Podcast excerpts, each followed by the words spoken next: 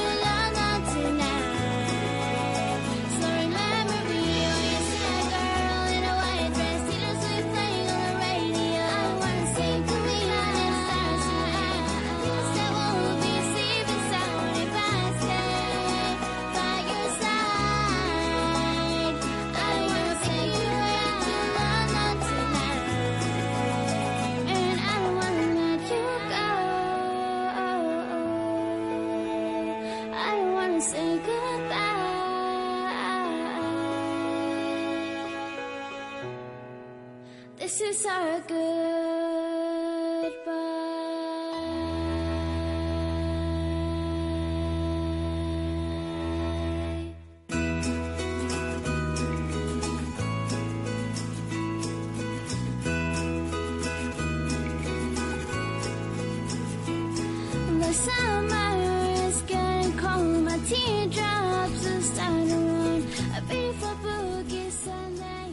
Buenos días, buenas tardes eh, a todas las personas que nos acompañan hoy en este programa especial que se va a convertir en parte de nuestro de nuestro compromiso en el tema de, de lo digital.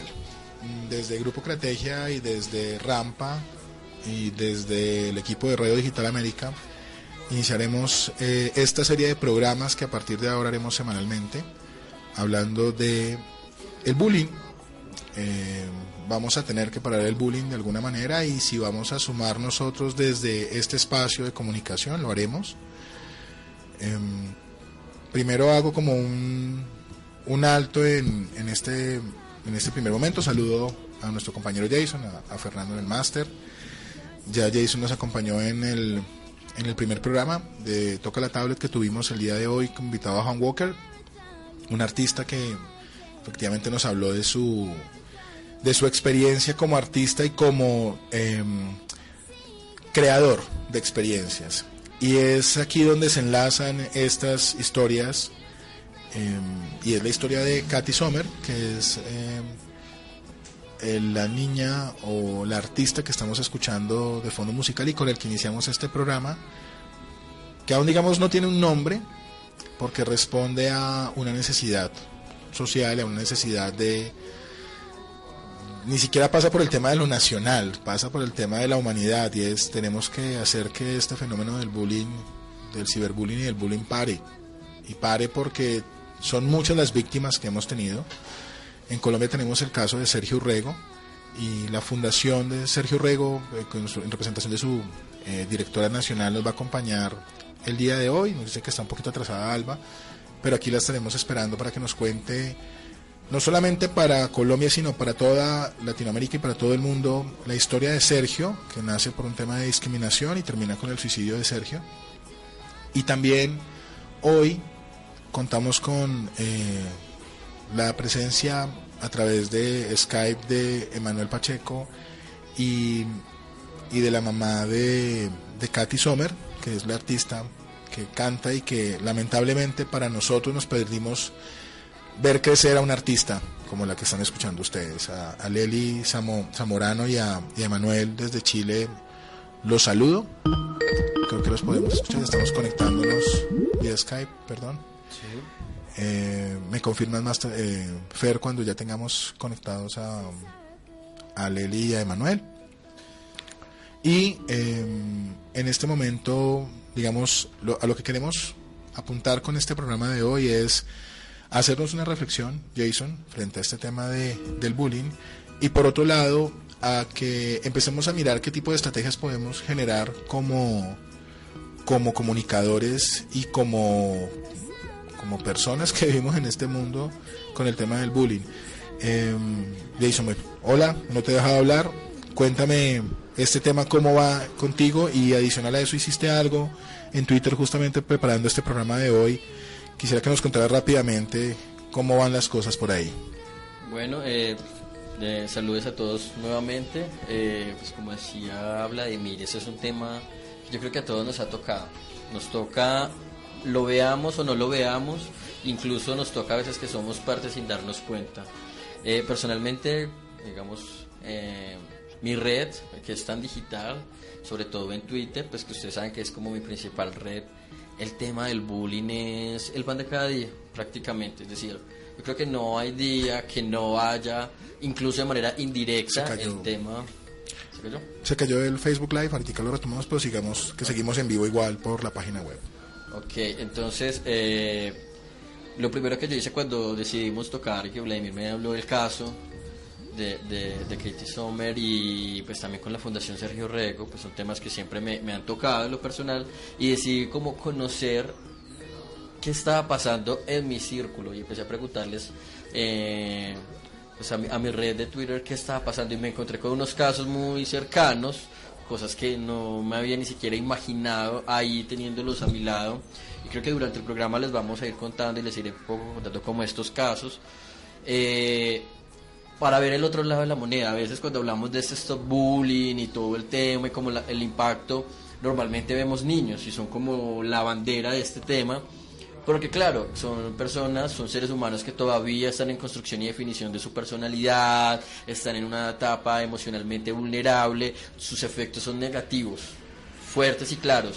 Pero cuando llegamos ya a adultos, no solo son niños quienes hacen bullying, son adultos quienes hacen bullying y no solamente sufren las consecuencias de estos niños, sino estos adultos y hay implicaciones incluso en términos laborales, de vida, les toca salir del país, uno dice, Dios, ¿qué está pasando en esta sociedad? Y no voy a hablar ni siquiera de Colombia, en esta, en esta sociedad hiperconectada, en donde es más fácil destruir a una persona que apoyarla. Entonces, creo que me uno a la campaña de, hacer, de dar nuestro granito de arena para que evitemos en todo momento que el bullying se vuelva parte de nuestro día a día. Ok. Vale, Jason, te agradezco mucho. Ya contamos con conexión eh, con Emanuel eh, y con su esposa Leli desde, desde Santiago. ¿Están, Emanuel? Oh, sí, hola Vladimir, aquí Emanuel. Hola, hola. Hola Leli, hola Emanuel, ¿cómo están? Bien, y tú, muchas gracias por el espacio, el tiempo y el, y el cariño de ustedes. Siempre, siempre para ustedes, Emanuel, eh, también que como contar un poco con, con la transparencia del caso. Ese Manuel y yo tuvimos la posibilidad de compartir tres años juntos en el colegio. Eh, crecimos en un, en un espacio donde aparentemente no pensábamos que el bullying pudiera existir o había un tipo de bullying que era socialmente aceptado, ¿no? No sé si de, de, otro tipo, exactamente, creo que era de otro tipo.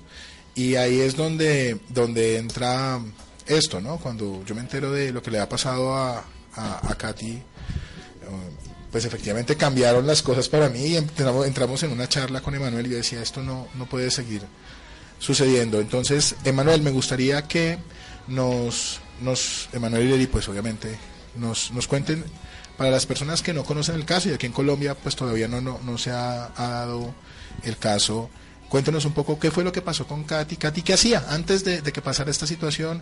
Katy, ¿quién era? ¿Qué estaba haciendo? Eh, ¿A qué se dedicaba? Obviamente sabemos que es artista, escuchamos su música, su voz, fabulosa además.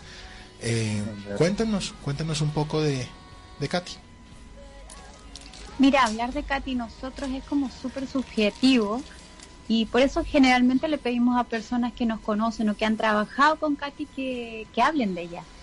Ella era artista, eh, autora y compositora de toda su música, eh, le encantaba actuar, participado en obras teatrales, le encantaba todo lo que es el, el vínculo social, poder ayudar a otras personas, hizo clases de inglés en un barrio periférico de Chile y siempre que pudo apoyar obras sociales eh, lo hizo. También en, la institución Witch eh, apoyó cuando pudo, eh, tocando o ayudando a niños que necesitaban cumplir un deseo que estaban en una situación de, de una enfermedad terrible que lo estaba atacando. Ella feliz, feliz ayudaba, pero contenta, contenta, como que le encantaba la parte social. Sí, Vladimir, nuestra hija Catherine tenía 16 años, en, agosto, en noviembre de este año cumplía 17. Eh, ella fue siempre una niña con, con, muchas ganas de hacer muchas cosas, su sueño era, era ser famosa por medio de su canto, desde que tiene cuatro años casi que nos, nos obligó a, a ponerle una academia de canto porque sabía que esa era su, su vocación. Canta efectivamente con academia, con profesores desde los cinco años ella aprendió autodidactamente a, tocar guitarra viendo videos de YouTube. Em, por lo que, y de la nada empezó a componer canciones como una forma de sacar sus emociones de lo que estaba viviendo. Yo creo que empezó a componer canciones hace como unos 4 o 5 años, cuando entró a un colegio americano que hay aquí en Santiago, y ahí se enfocó mucho, necesitaba cantar, necesitaba escribir, ella estaba 5, 6, 7 horas en su cuarto componiendo música, eh, tocando su guitarra, cantando. Era una niña común y corriente. Muy ruidosa, muy ruidosa. Ruidosa de por medio. Una niña común, totalmente común y corriente, con amigos, con un novio que tuvo, con toda la vida común y corriente de un adolescente. Y un poco para nosotros se nos rompió el esquema, se nos rompió todo un martes 22 de mayo, hace ya cuatro semanas ayer, que nos llaman del colegio diciendo que, está, que, que ella no fue a clases, que, que si sabemos en dónde está. Y empezamos una búsqueda en redes, empezamos una búsqueda eh, física que derivó en que a las cuatro horas de haber empezado esa búsqueda la encontraron que se había, había cometido, eh, se, suicidó en, en, un baño de un café en, en Providencia, que es como el centro de Santiago. Y ella nos dejó una carta un poco explicando las razones por las cuales había tomado su decisión, un poco manifestando que había sido por, por distintos escenarios de, de acoso, eh, por ponerlo más, más, amplio que bullying, distintos eh, em, eventos de, en que fue acosada tanto en la red como en WhatsApp, como en Instagram, como en Facebook, que simplemente se sintió cansada, no, no, no, no se sintió ahogada y no, y no vio otra salida, ni siquiera conversarnos con nosotros, no. Quiso resolver el tema sola, de una manera como siempre lo hacía, independiente y tomando una decisión esta vez muy fuerte. Mm. Eso te podemos contar de Katy, Vale, vale Manuel, gracias. Y gracias por la confianza y gracias por permitirnos a nosotros conocerlo y, y a partir de ahí empezar también un proceso de sanación eh, en este ejercicio, porque contarlo y replicarlo es una forma también de sanar a los que estamos acá y de, y de seguir acompañando en ese proceso a, a otras personas que nos pueden necesitar. Creo que unos llamados de atención también frente a eso, porque sé que ustedes no eran padres ausentes. Entonces, ese tema de que los niños crecen solitarios, no, ustedes eran padres, estaban presentes. Y, y eso efectivamente cambia las cosas. Quiero en este momento eh, agradecer primero a Alba que nos acompaña en este momento. Alba es la directora de la Fundación Sergio Rego, un caso que también impactó en Colombia. Eh, igual estamos tocando el tema en Radio Digital América. Este programa pues se transmite para, para online a todo el mundo, pero adicional a todas las personas que nos puedan acompañar y escuchar en habla hispana. Eh, conocer un poco el, el, caso de Sergio, ya lo conocemos nosotros, lo queremos mostrar porque creo que Manuel tampoco lo conocía allá en Chile me parece importante que Alba nos pueda contar primero qué fue lo que sucedió con Sergio, que se parecen además mucho los casos, y dos, eh, qué es la Fundación Sergio Rego también. Alba, bienvenida y muchas gracias por aceptar nuestra invitación. Gracias, Vladimir. Y bueno, un abrazo enorme a estos papitos en Chile. Eh, sí, mi caso es muy parecido, es similar. Sergio Rego era un chico de 16 años de edad y bueno, paradójicamente ustedes llevan cuatro semanas, yo llevo, vamos a cumplir cuatro años desde su eh, legado, porque creo que para Colombia ha sido más un legado, para mí ha sido un legado lo que nos dejó Sergio.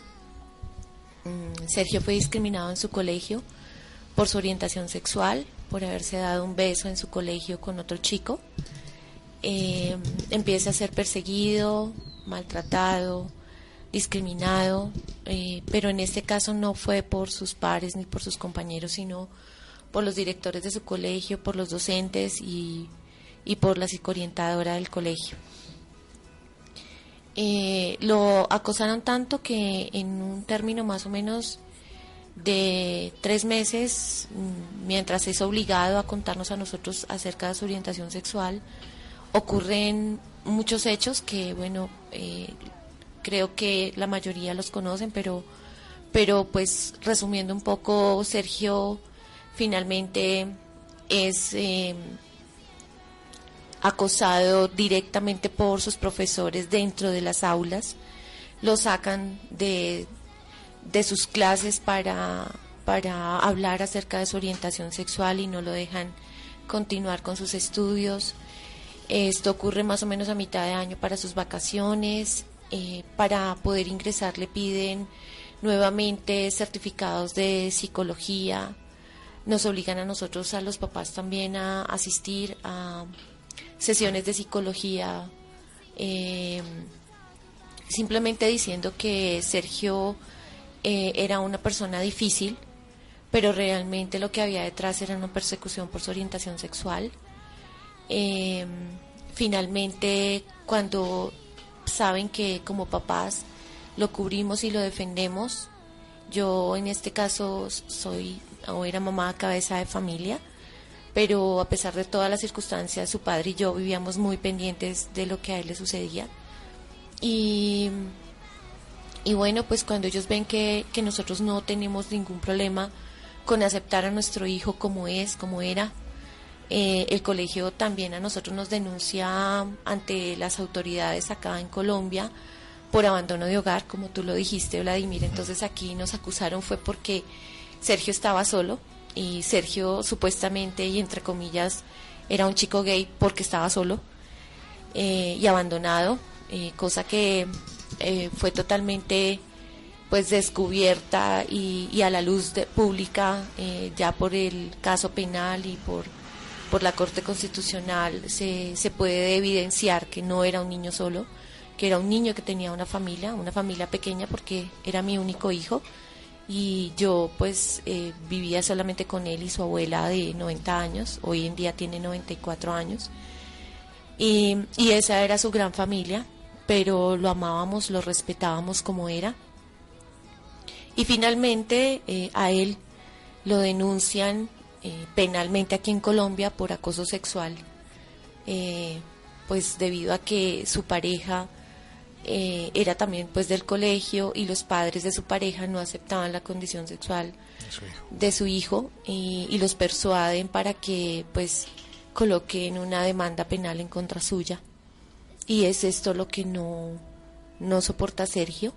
Al igual que ustedes Sergio deja pues no me deja solo una carta me deja deja más o menos unas tres, cuatro cartas, pero en una de ellas me pide, y, y lo, lo sentí así porque en mi mesa de noche deja una carta donde pide que limpie su nombre.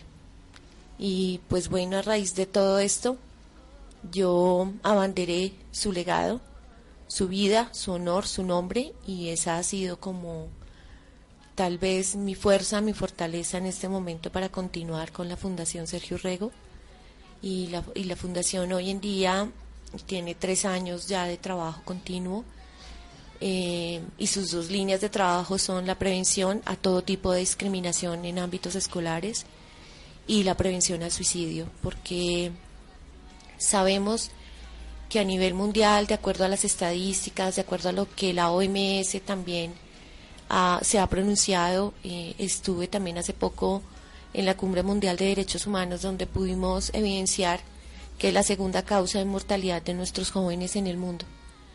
Y pues creo que hay que hacer algo, hay que levantar nuestras voces como papás, como mamás, y como familias, y pues con, con quien podamos hablar, eh, decirles que tenemos que hacer algo para prevenirlo, eh, creo que hay, que hacerlo.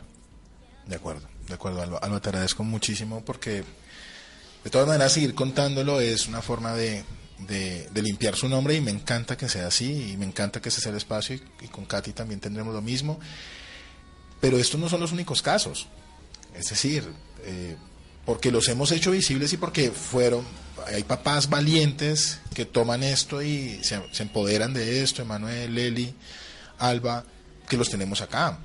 Pero eso sigue sucediendo y ahí sigue habiendo un acoso. Y tú dijiste cosas muy importantes y Emanuel y también. Primero, el tema del respeto.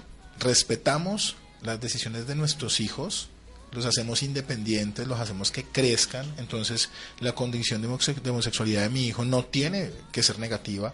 La condición de que mi hija sea independiente, artista, creadora, no tiene que ser eh, algo negativo. Pero lo, lo convierte algo negativo es entornos que lo que hacen terminan haciendo es contaminando eh, la conciencia misma, porque de todas maneras un joven es un ser que se está construyendo en relación con otros.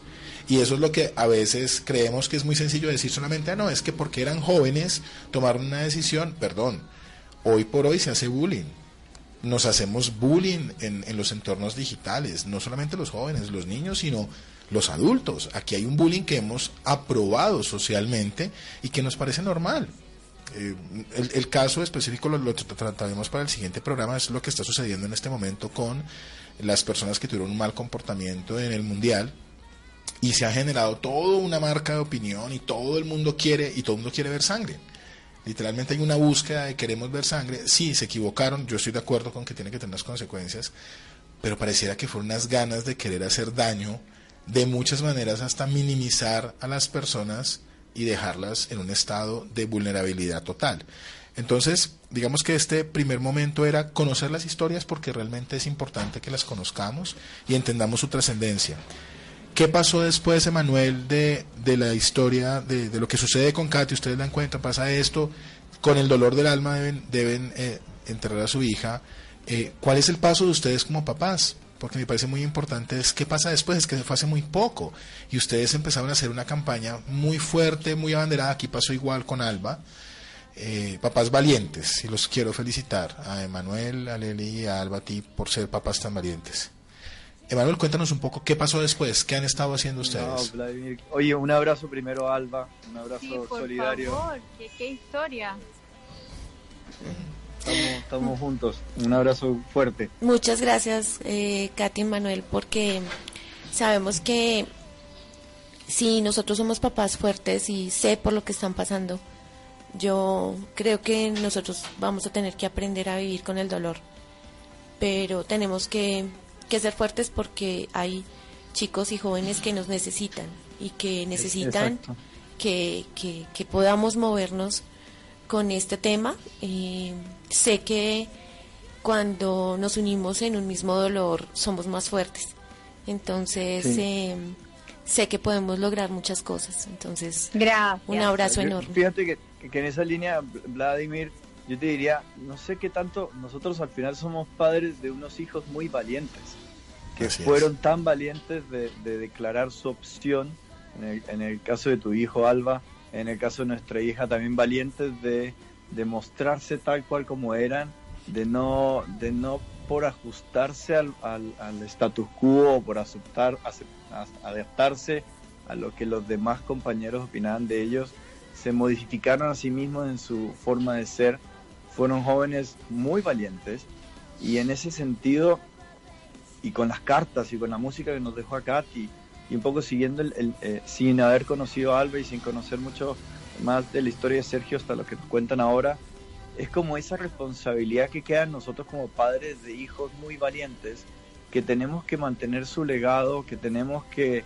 que enseñar cosas que ellos dejaron, cosas que ellos mostraron y que nos tienen que a nosotros como adultos y como jóvenes mover un poco hacia cómo somos más empáticos, cómo de verdad aceptamos al otro por lo que es como un ser humano, independiente de lo que quieras poner como catálogo, y de verdad querernos honestamente y transparentemente.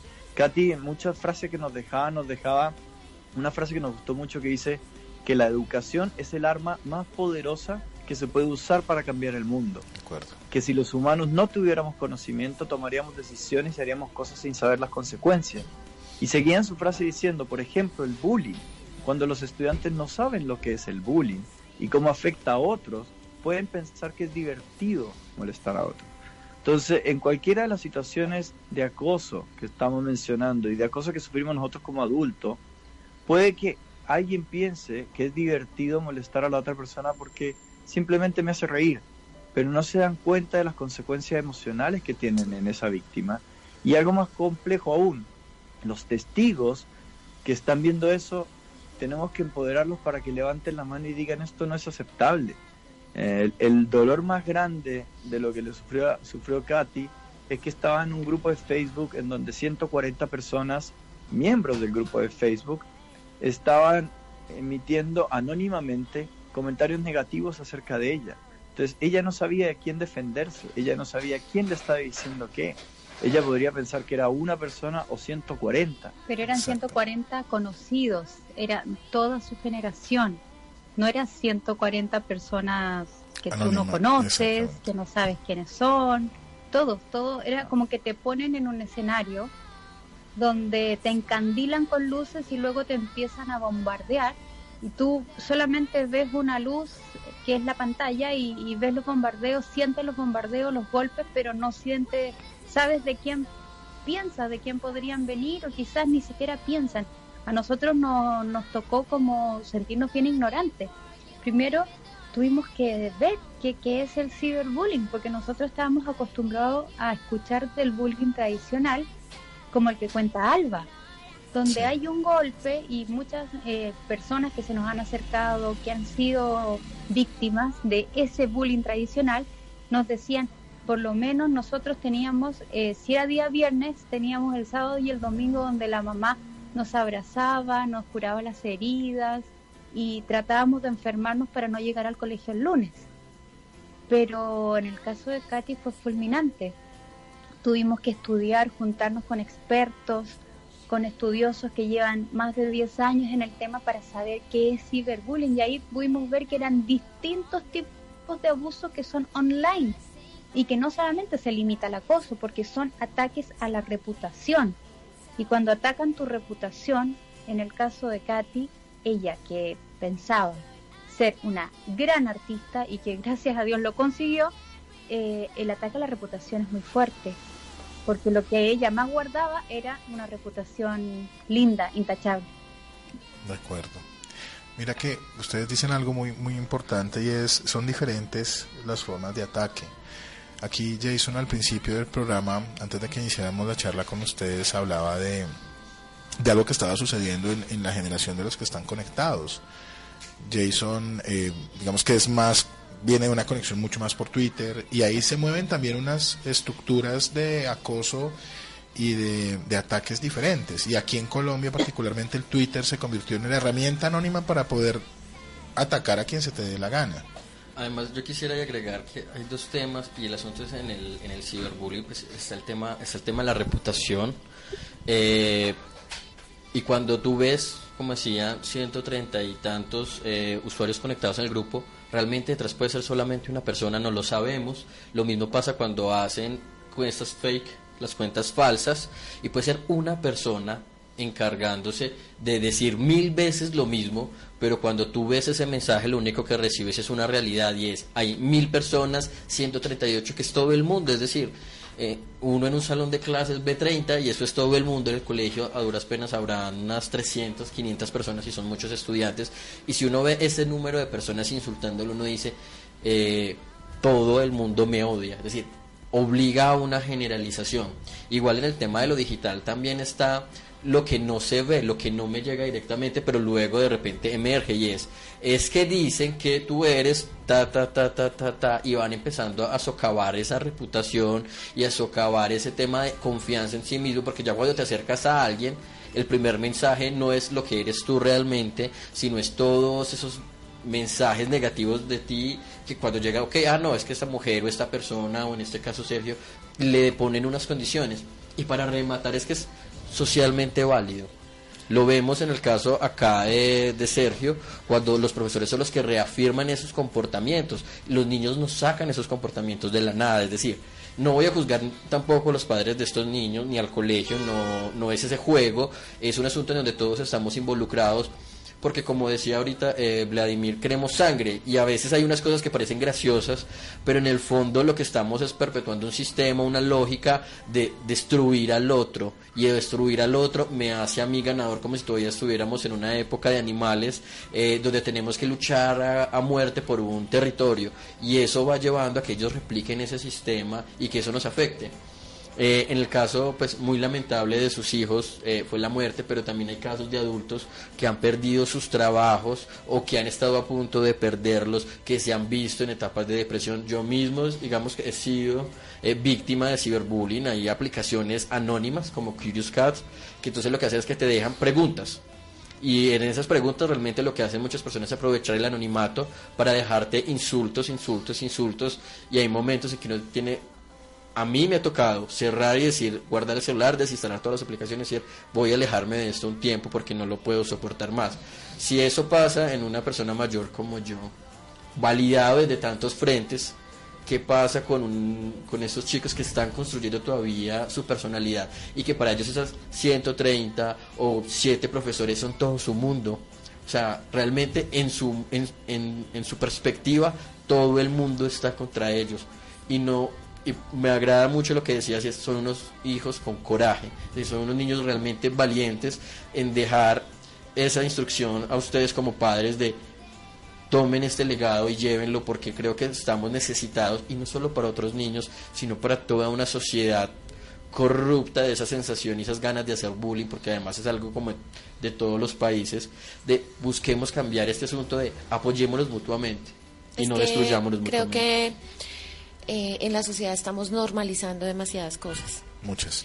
Entonces, cuando nosotros vamos a los colegios y estamos haciendo los talleres con los niños, nos estamos dando cuenta que normalizamos el vocabulario, normalizamos eh, expresiones que muchas veces creemos que no están afectando a otras personas, pero que siempre en silencio hay una persona que, que está sufriendo. Y, como lo dices tú, efectivamente eh, nosotros hemos podido evidenciar que esto es aprendido y es aprendido de los adultos. Los mensajes de odio, las frases de odio contra otras personas, casi siempre vienen de los adultos. Y, y como tú dices, es educación. Eh, me, me, me, hicieron acordar Catherine y Katy, pues, y, y pues ellos, Emanuel porque Sergio también dejó en el espectador algo que se llamaba, un escrito que se llamó Educación Pública y Libertaria. Y él hablaba mucho sobre la educación. Y creo que la educación viene desde todos los ámbitos. Y, y, y, ojalá en Colombia y en todos los países empezamos, empecemos por educarnos en la forma de hablar, de expresarnos. Porque en las redes sociales se ve demasiado el ataque de unos con otros porque es muy sencillo no dar la cara. Es así de sencillo. Y el factor humano, el estar con la otra persona, el, el relacionarte con otra persona, ya no es tan cercano.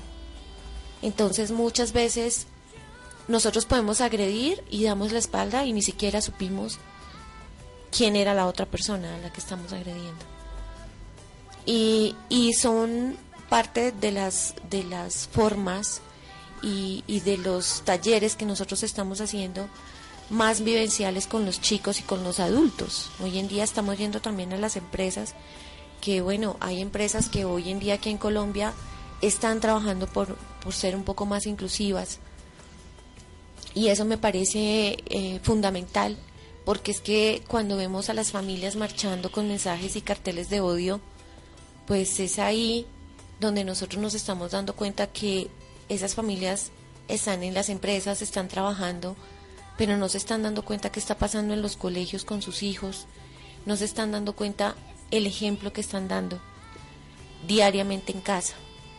Y no es solamente el ser la familia, eh, el estar ahí, sino también aprender de los chicos, de los jóvenes.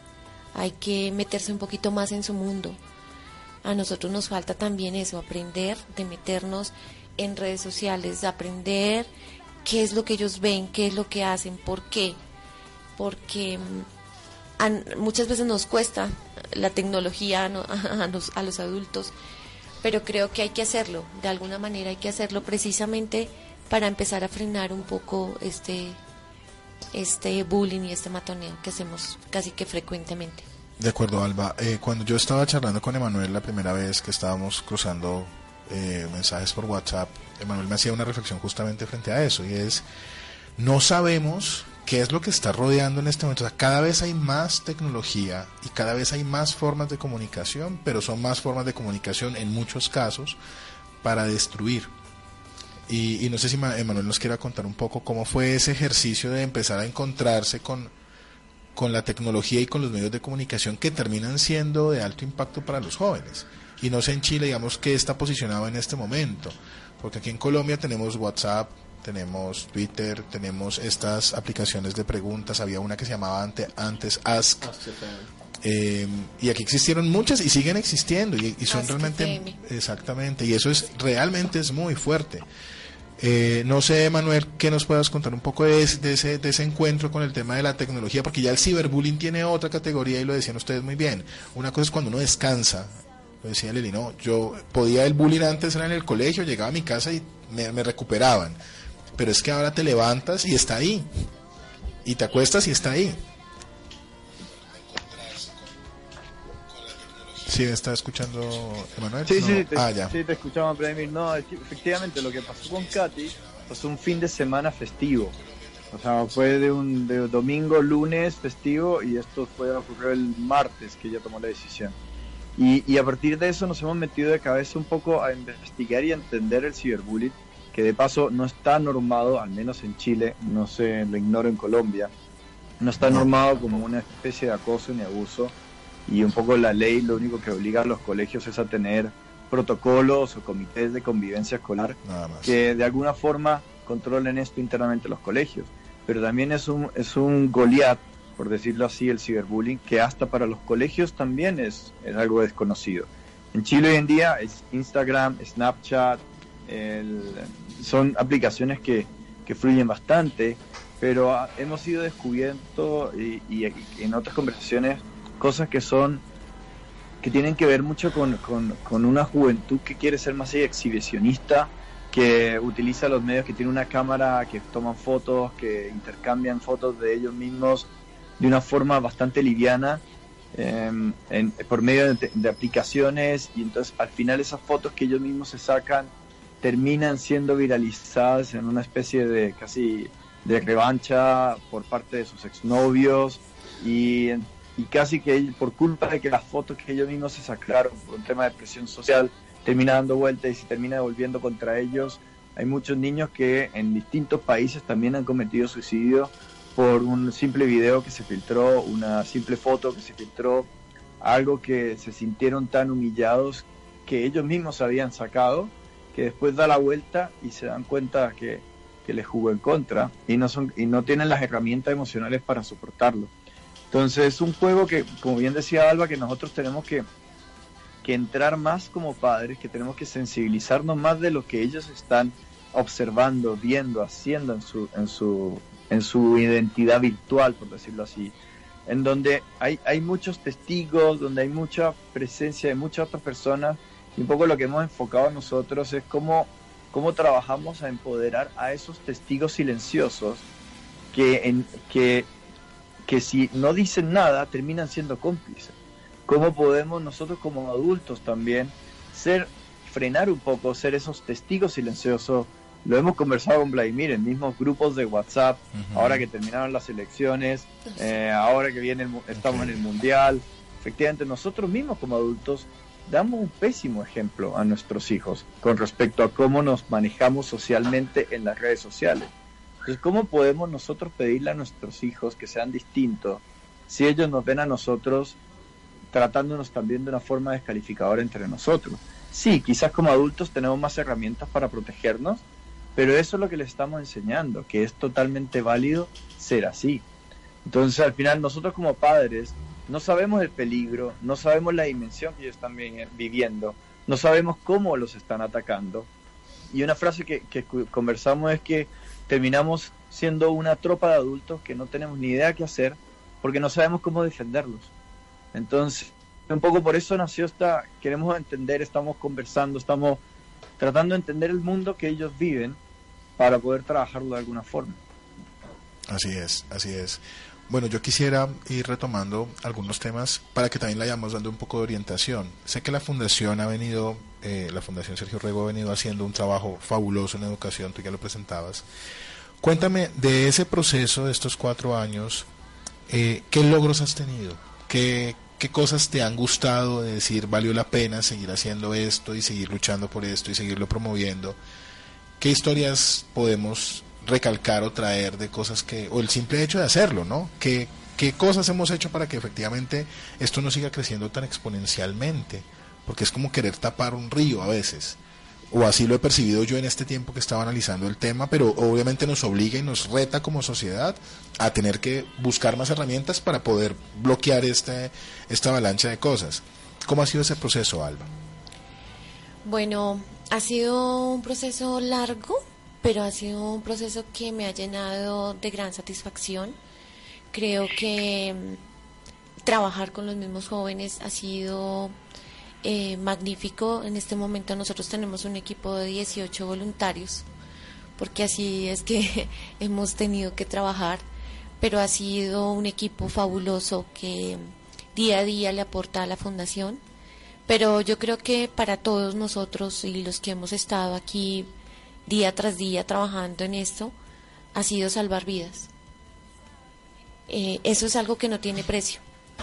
Y podemos decir claramente que la Fundación Sergio Rego ha podido salvar vidas, porque tenemos testimonios, tenemos chicos, jóvenes adolescentes que han llegado a nosotros en los momentos más difíciles de crisis, en los momentos donde hemos estado ahí brindándoles la mano, brindándoles apoyo psicológico y muchas veces ni siquiera buscan el apoyo psicológico, sino alguien con quien poder hablar, con quien poder... Eh, realmente tener una conversación donde ellos puedan abrir su corazón.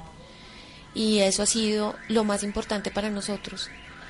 El poder estar con familias, con papás, con mamás, eh, donde nos pueden escribir y nos dicen, ¿qué hacemos? Porque como precisamente no tenemos una educación clara frente al tema, eh, sobre todo en los temas de orientación sexual, es muy difícil cuando tu hijo te dice, eh, mamá, soy gay, o me considero que tengo una orientación sexual diferente, eh, los papás muchas veces no saben qué hacer. Y, precisamente a lo que más le temen es a eso, a que les hagan daño, a que, a que los lleven a, una situación como la, como la que hemos pasado nosotros. Pero también hemos atendido casos donde la discriminación ha sido por otras situaciones. Y el, hoy en día en los colegios te discriminan por ser gordito, por ser alto, por ser bajo, por ser feo, por tener gafas, por no tener. Y, y lastimosamente eh, a veces nosotros no entendemos. Y, y, y, pues cuando Manuel hablaba acerca de los colegios, eh, aquí en Colombia y, y, prácticamente lo que pasa con Sergio también es que su, su manual de convivencia era como un código penal contra él porque es que además en los códigos en los códigos penales, en los manuales de convivencia, dejan artículos que van en contra de la convivencia escolar y en contra de los niños y de los jóvenes. Acá hay una ley, que es la ley 1620 del 2013, que es la ley antidiscriminación, pero es una ley que muchas veces no se cumple en Colombia. Y, y yo creo que hay que trabajar en los colegios, hay que trabajar en los ámbitos escolares, con los docentes. Y eso es parte de lo que estamos haciendo. Hemos hecho acompañamiento a los colegios para poder revisar sus manuales de convivencia, poder orientarlos, poder por lo menos decirle cómo manejar un caso de bullying y matoneo, no solo por orientación sexual, sino eh, también abrirles un poquito la puerta, decirles acá estamos y podemos apoyarlos. Eh, muchos, muchos de los colegios se niegan. Aquí en Colombia ha sido bastante difícil porque pues por las marchas que se generaron de odio y, y temas de ideología de género y etcétera, etcétera, pues a veces es difícil, pero también encontramos colegios, instituciones que quieren trabajar y como te digo, hoy en día también empresas que quieren trabajar, que quieren apoyar, entonces también ha sido para nosotros otro, otro trabajo arduo el estar en las empresas y poder dirigirnos a esos papás y esas mamás que no tienen ni idea qué es bullying, qué es matoneo, cómo se hace esto, por qué se genera y cómo lo podríamos frenar. Yo creo que esto es como todo en, en la salud, ¿no?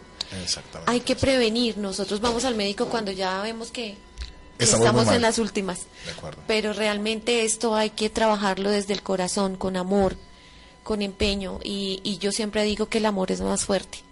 Entonces, creo que lo, lo, lo que nosotros hacemos desde la fundación es eso, brindar muchísimo amor, muchísimo afecto, apoyo, compañía y, y cada palabra que nosotros podamos darle de, de vida a un, ni- a un niño, a un joven, es ya mucho, eso no tiene precio. De acuerdo. Yo quería, Dale, pues, uno, darle los saludos que te manda Armando Jiménez Rosado Alba y me imagino que también a, a Emanuel en Chile. Son historias que realmente creo que no solamente nos tienen tocados a nosotros acá en cabina, sino también a todas las personas que nos han estado escuchando y que seguirán escuchando esta, esta transmisión.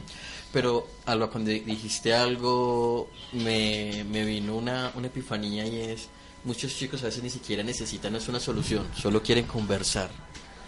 Y, y obviamente el caldo inicial es, son los colegios y me imagino que Manuel también empezará a visitar esos lugares, pero la conversación inicial tiene que estar en las familias y no siquiera, ni siquiera hablar de bullying o hablar de, de acoso o virtual o presencial o hablar de, de orientación sexual, sino el solo hecho de invitar a un espacio de conversación entre padres e hijos, entre estudiantes, entre ellos mismos y con sus docentes, pero no de temas académicos ni de temas formales, que puedan conversar de verdad, puede cambiar el panorama. O sea, acá voy a, a comprometerme a algo y es, Yo sé. Vla- Vladimir y yo acabamos de terminar un proceso de formación. eh, en la empresa en la que yo trabajo tenemos un dicho y lo pongo acá y es creemos en el poder transformación de las poder transformador de las conversaciones y yo tengo una herramienta que voy a donar a, ambos casos. En Chile los voy a poner en contacto con con las personas de, de nuestra oficina en Chile y contigo luego lo voy a hacer acá desde Colombia porque creo que algo tan sencillo como esa conversación puede transformarlos a todos. Pues volverlos empáticos y entender es que el bullying no lo van a tener para una- un tema de, acoso. O sea, una cosa lleva a la otra y lo mismo va a pasar en Chile. Entonces, pues, la verdad quedo aquí con el, el ojo súper aguado con este tema y, y espero que poderlos apoyar en ese tema de esas conversaciones para que podamos salir de esos temas que decíamos ahorita de que todo lo social lo valida y poder tener conversaciones que vayan más allá, que nos llenen más como seres humanos. Uno, un, último momento con, con Emanuel y con Leli desde Chile. Eh, yo quería hacerles una invitación y, y quiero que lo tengan de aquí en adelante, igual que Alba. Este es un espacio que vamos a tener a partir de ahora, hasta, hasta que logremos más impacto aún. Así que a partir de ahora, pues Radio Digital América tendrá este espacio una hora, bueno, 45 minutos, una hora a la semana para que nos sentemos a apoyar a papás, a apoyar a personas que, o a jóvenes que se sienten eh, en algún momento encerrados, juzgados, eh, discriminados y también a las personas del común, porque a veces sentimos que estamos solos Así tengamos entornos que nos respaldan, como adultos nos sentimos solos. Y hay personas que siendo adultos se han discriminados, aún ya adultos se sienten discriminados y pueden tener muchas herramientas, pero eso los lleva también a cometer muchos errores. Entonces, a Emanuel y a Lili les agradezco infinitamente que hayan podido conectarse, a Alba también le agradezco con todo el corazón que hayan podido estar acá. Para mí este tema es muy fuerte, la verdad, es complicado, pero lo que sí creo que... Ah, aquí hay una pregunta, perdón, antes de que cerremos por acá. Miguel Ángel Méndez Ramírez nos dice, tengo una pregunta para mi salva. Probablemente la fundación podría viajar a Bucaramanga, sería buenísimo. Alba. Sí, en este momento hemos viajado en Colombia muchas ciudades. Em, estamos llevando los talleres para papás, mamás, los talleres para jóvenes y bueno, hay algo que yo, en lo que yo también estoy preparándome, me preparé pues técnicamente también eh, para hacer una charla tipo TED, eh, que va muy dirigida precisamente también a, a, las familias. Y hemos creado miles de cosas, conversatorios, me siento en un foro y hablo con ellos. Lo que tú dices es, es, es, es empezar a hablar, es crear espacios entre, entre chicos y adultos, porque hay una, ha existido ahora, existe una gran brecha, y es esa brecha tecnológica. Entonces pienso que, que claro, en, lo que nosotros podamos eh, estar, vamos a estar. Eh, a nosotros nos pueden contactar a través de la página www.fundacionsergiorrego.org. Tenemos todas las redes sociales. A través de Facebook también eh, es donde más nos contactan los jóvenes. y adicional a esto, pues estamos, vamos a acompañarte en esta, en esta campaña y vamos a lanzar una campaña muy fuerte para que se nos unan desde Chile eh, y desde varios países. Vamos a lanzar una campaña muy fuerte contra bullying y matoneo. Eh, se va a llamar Soy Yo. Eh, la tenemos en construcción, pero muy probablemente dentro de pocos días vamos a lanzarla con fuerza. Entonces, pues bienvenido Chile y les enviaré toda la información. Es, empezar a hacer videos muy fuertes y empezar a, mover los corazones. Hay que mover corazones. Emanuel Eli, una unas últimas palabras para, para este momento. Te, te digo las palabras de Katy. Por si tus sueños no te asustan, es porque no estás soñando lo suficientemente grande. Este bullying, en el caso nuestro, que fue un ciberbullying, no ataca solamente a la persona, a la dignidad, sino a los sueños. No te dejan ser, no te dejan brillar. No tienes derecho a eso y por lo tanto hay que apagarlo rápidamente. ¿Y cómo apagarlo? De esta manera encapuchada, cobarde, de esta manera donde no sabes quién es y estás absolutamente indefenso frente a un escenario y sería. No, no, no, no te dan opción solamente la opción tuya es recibir los golpes. Nosotros a Katy siempre la, la preparamos porque ella quería ser cantante. Entonces, desde los cinco años era, te van a decir esto, te van a decir lo otro, pero ella siempre estaba preparada para que la encontraran fea, para que la encontraran lo que sea. Pese a que ustedes pueden ver evidencia, una foto una niña preciosa. pero ella no estaba preparada para este ciberbullying. Entonces siempre alguien que quiera hacer daño va a encontrar la forma. Y tú ya más allá de la conversación tienes que estar eh, sensible, tienes que ser, o tienes que tomar una postura. O soy testigo o soy cómplice. Exactamente. ¿Quién quiero ser? ¿Quién quiero ser? A Manuel un abrazo, a un abrazo, gracias por haber estado acá.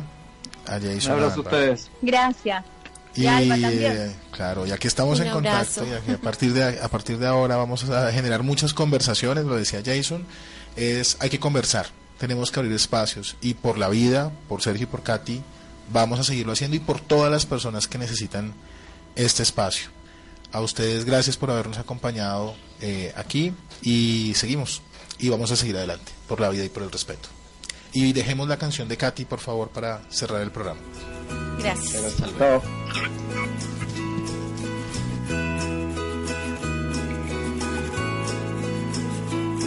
The summer is getting cold, my teardrops are starting to run. A beautiful book is standing now. And after I'll be friends with the word goodbye, never thought you would be the one.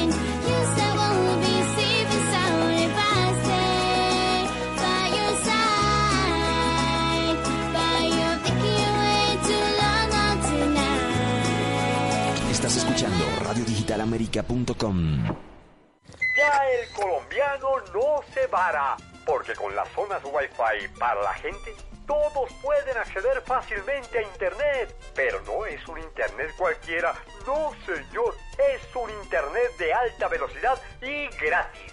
Así como lo oye, gratis.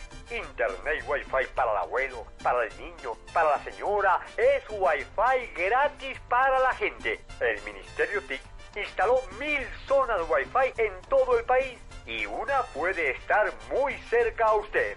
Conoce cuál es tu zona Wi-Fi más cercana en www.wifigratis.gov.co. Con tecnología estamos cambiando la vida de los colombianos. Mintic.